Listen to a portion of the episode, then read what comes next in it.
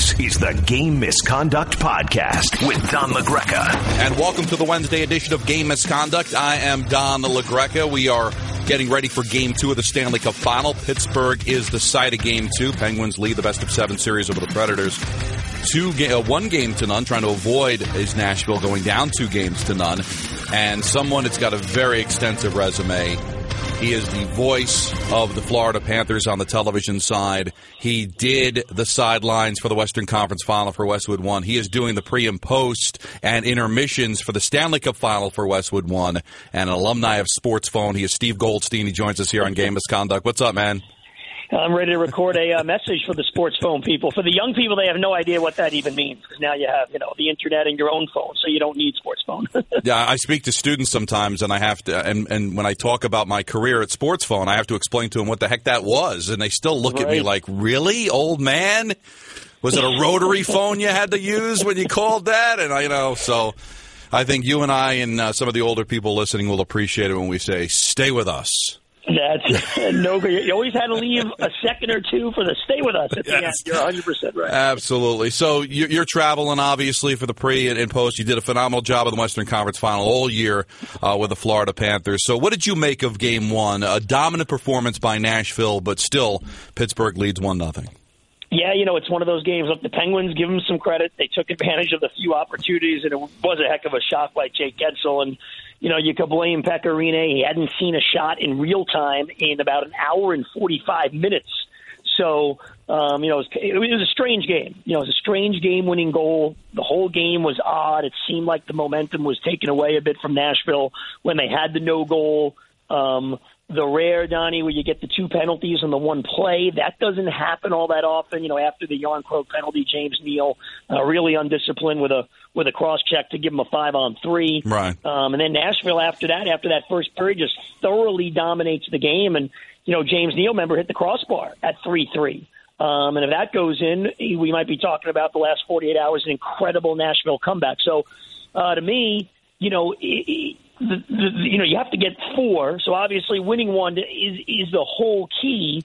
Um, and if you're a Pittsburgh fan, you say, "Hey, did not play a very good game, still won." If you're a Predators, you know, fan, you say, "Hey, you know, we didn't get that one, but we keep playing like that, we're going to wind up getting the results." And is it a must win? I know they say that a series doesn't uh, change unless a team loses a home game. I think that's more of an NBA thing than an NHL thing. Nashville loses tonight. They're going to have to stare right in the face of winning four of the next five in order to win the Stanley Cup. So I'll ask you, is this a must win tonight for Nashville?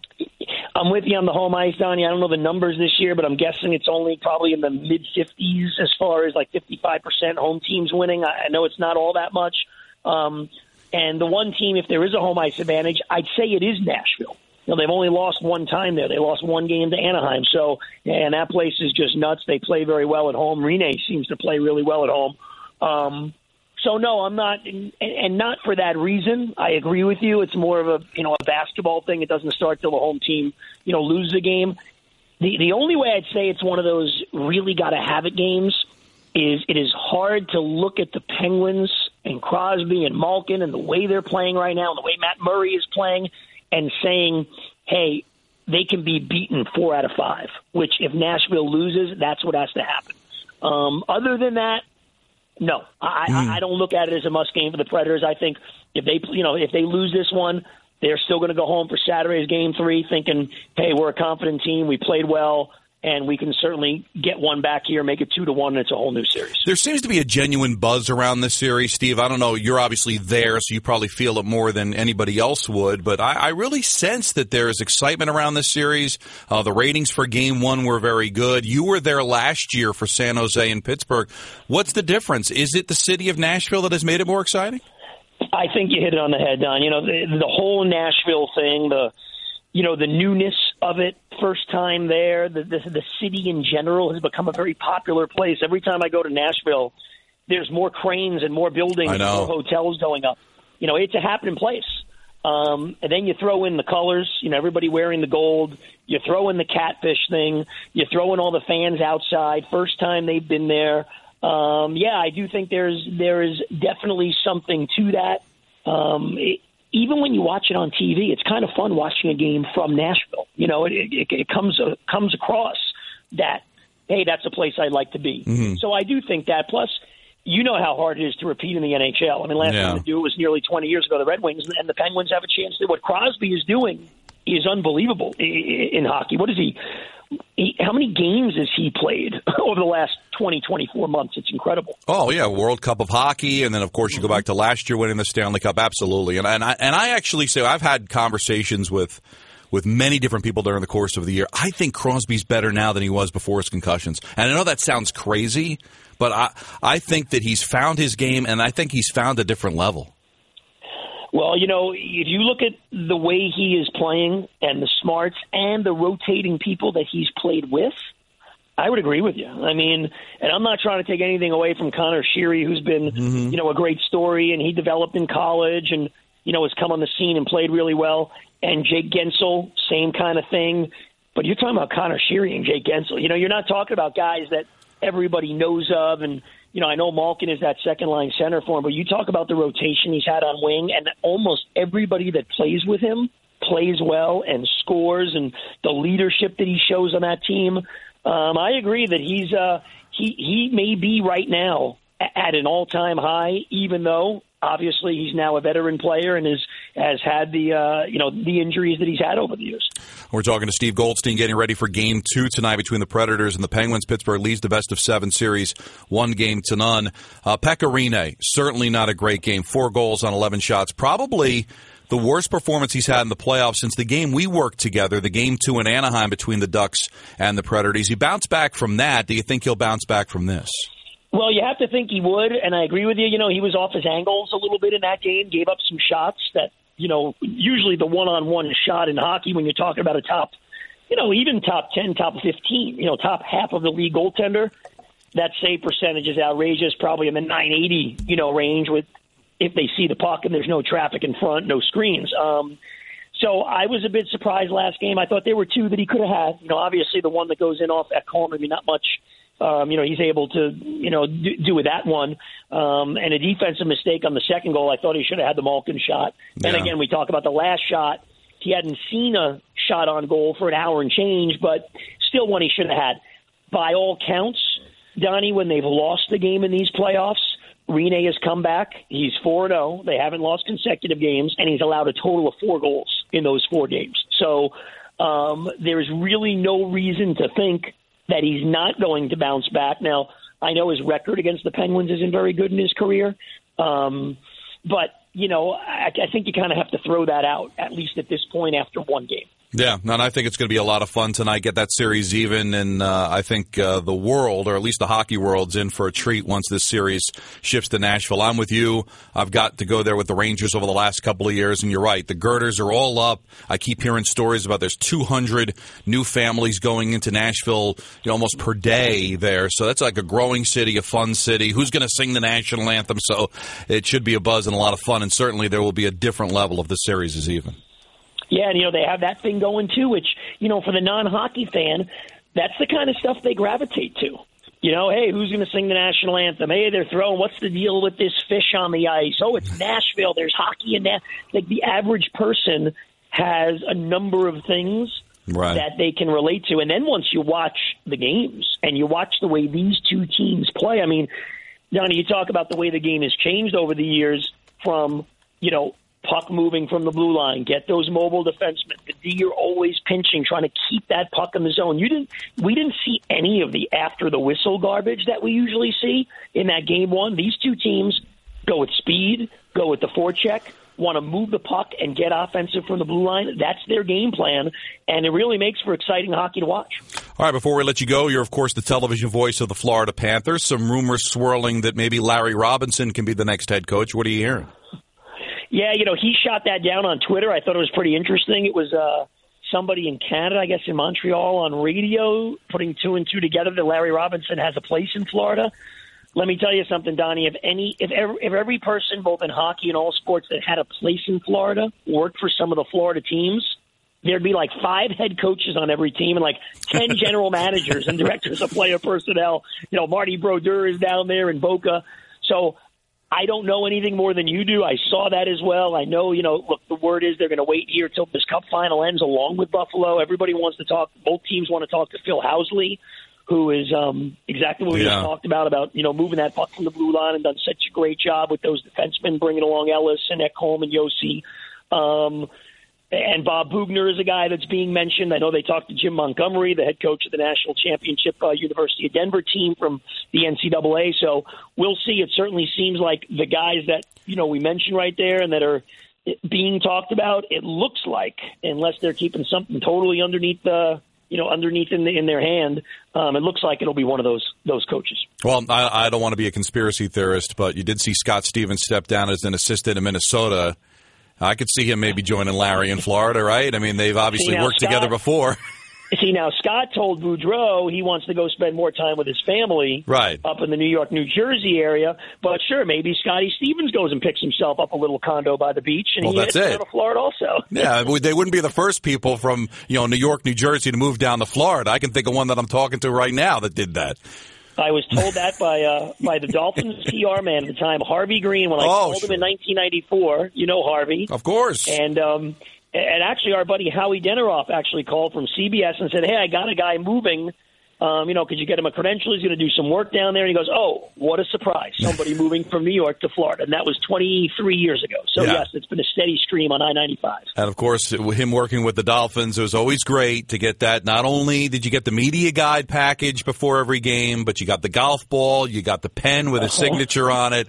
Uh, those were certainly the days getting a chance to work with him. And of course, working with you. Enjoy the game tonight. Should be a lot of fun, and we'll talk down the road, buddy. Thanks a lot for having me, Don. I appreciate it. All right, that's the great Steve Goldstein, play-by-play voice of the Florida Panthers, working the pre, post, and intermissions for the Stanley Cup Final uh, for Westwood One. So he's down in Pittsburgh, and of course, we'll travel uh, to Nashville for games three and four uh, coming up over uh, the weekend. Uh, we just talked about Scott Stevens, and that's what the Hockey 411 tweeted out. Scott Stevens stepped down from the Wild as an assistant coach. Who fills the void, and how does it change this team? Well, there's a plenty of ways to fill the void. I mean, any of those coaches that uh, potential head coaches that Steve Goldstein mentioned, whether it's the Boughners, whether it's um, the Housleys, do they end up becoming assistants if they don't get a head coaching job, or do they stay put where they are? Um, Bruce Boudreau certainly uh, has enough credentials in this sport to be able to find assistants. What I find interesting about it is, does Scott just want to go home? He was an assistant in New Jersey, moving to Minnesota. Would he go to Florida if Larry Robinson got the job there, or will he just kind of hang out and do nothing? I'm not sure, but Minnesota, I think, will be fine. There were some rumors that maybe they would blow that up after a disappointing playoff run, but um, Leipold, their owner, wants to keep everything intact. So uh, the hockey 411, I'm sure Bruce Boudreau will fill that void, and I still think Scott Stevens is going to end up someplace not necessarily just hanging out in the tri-state area to spend time with his family. Maybe moving down to Florida is a distinct possibility. Kenny tweets, definitely not a must-win for the Preds. Preds are seven and one at home this postseason. But you know, talking to Goldie about it, I just. I think it's a must win just because you go into game two if you're the Predators feeling like we did everything right. We just didn't catch the breaks. We were the better team. We should have won the game. Well, if you lose game two, well, then a lot of that feeling from game one goes away, and now you've got to win four of the next five, and you haven't been able to win. Yeah, you go home and you're seven and one there, but you're still having to win four out of the next five. You will still have to win a game in Pittsburgh in order to win the Stanley Cup. So just to be able to continue the good feeling of what happened in game one, I think it's very important for them to be able to snag that game. Must wins suggest that the series is over. But boy, I, I I don't know if I'd go that far. So maybe must win isn't exactly the way to put it, but uh, gotta have. Maybe it's just a rephrasing of the original uh, statement, but one that I think that Nashville uh, needs to get. We should also mention Scott Gomez. Congratulations to him. He is now an assistant coach with the New York Islanders. So kind of a unique situation for Gomer, considering he played for the Devils, played for the Rangers, now is going to be a coach with the New York Islanders. We had Scott Gomez on this game misconduct podcast, and he was talking about getting into the media. He was doing some radio with the Devils, and I was kind of surprised that he veered off into the coaching area just because of what he had said to me about wanting to try to make it work uh, as an announcer. He was doing some work in San Jose when they made their cup run last year, and as I mentioned, the Devil stuff this year. But He loves the game of hockey, and he does think like a coach. Getting to know him at the time he spent in New Jersey, he always would. We would have conversations just about hockey, and he always seemed to really know the sport very well. Uh, during the lockout, uh, when they canceled the entire season, he played for the Alaska Aces in the ECHL, and they went all the way to the final uh, against the Trenton Titans. And I live in New Jersey, and he got me tickets, and he got ended up getting hurt, if you remember, and couldn't play. So we sat together watching the games, and he just he thought like a coach. He did, and I think there's something in him to make that work and he's definitely matured over the years, and I think he'll do an excellent job of the Islanders. I think it's a good hire for the Islanders, and um, I think that's a nice connection between Doug Weight, Scott Gomez, the guys that they already have there as assistants, and then uh, a good up and coming young team that just barely made uh, missed the playoffs and want to be able to take uh, that next step. So congratulations to Scotty. Tried to get him on the podcast today, we couldn't connect. Uh, he said he was sorry. He would like to maybe get together a little bit later on in the week. So hopefully we'll be able to have him in the next coming days to talk about that. Maybe talk a little uh, Stanley Cup uh, final or at least post championship final. Um, Blue Planet Radio asks ESPN firing of most hockey personnel have anything to do with the omission of Crosby and or Ovechkin? They came out with the top 100 what most recognizable athletes, and from what I understand, there was no baseball or hockey players on there. So I don't think it was a, a slight against hockey or ESPN's kind of proclamation that hockey is not important. Um, hockey doesn't have a lot of recognizable faces in it. Uh, but I wouldn't worry too much about that. We've got this podcast here. We do the best we can cover the sport, but I, I can understand where you talk about recognizable faces in the hockey world. Crosby, Ovechkin, very recognizable. But heck, if you're talking about Harper and Trout having trouble getting recognized in baseball in the United States, you can imagine the trouble that some of uh, the more famous hockey players would have uh, trying to get recognized. So I wouldn't uh, concern myself uh, too much with that. All right, get in touch with me at Don La Greca, hashtag game misconduct. We will uh, be back again tomorrow. We'll recap game two, give a preview uh, for game three, and maybe we'll have some other guests and other directions that we may go to as far as the National Hockey League is concerned. So if you have any questions, comments, criticisms, whatever, at Don La Greca, hashtag game misconduct. You can find us on the Apple Podcast. You can find us on the ESPN app as well. Thanks to Steve Goldstein. Always fun to talk to him. Back again tomorrow. This was the Wednesday edition of Game Misconduct. This is the Game Misconduct Podcast with Don La Greca.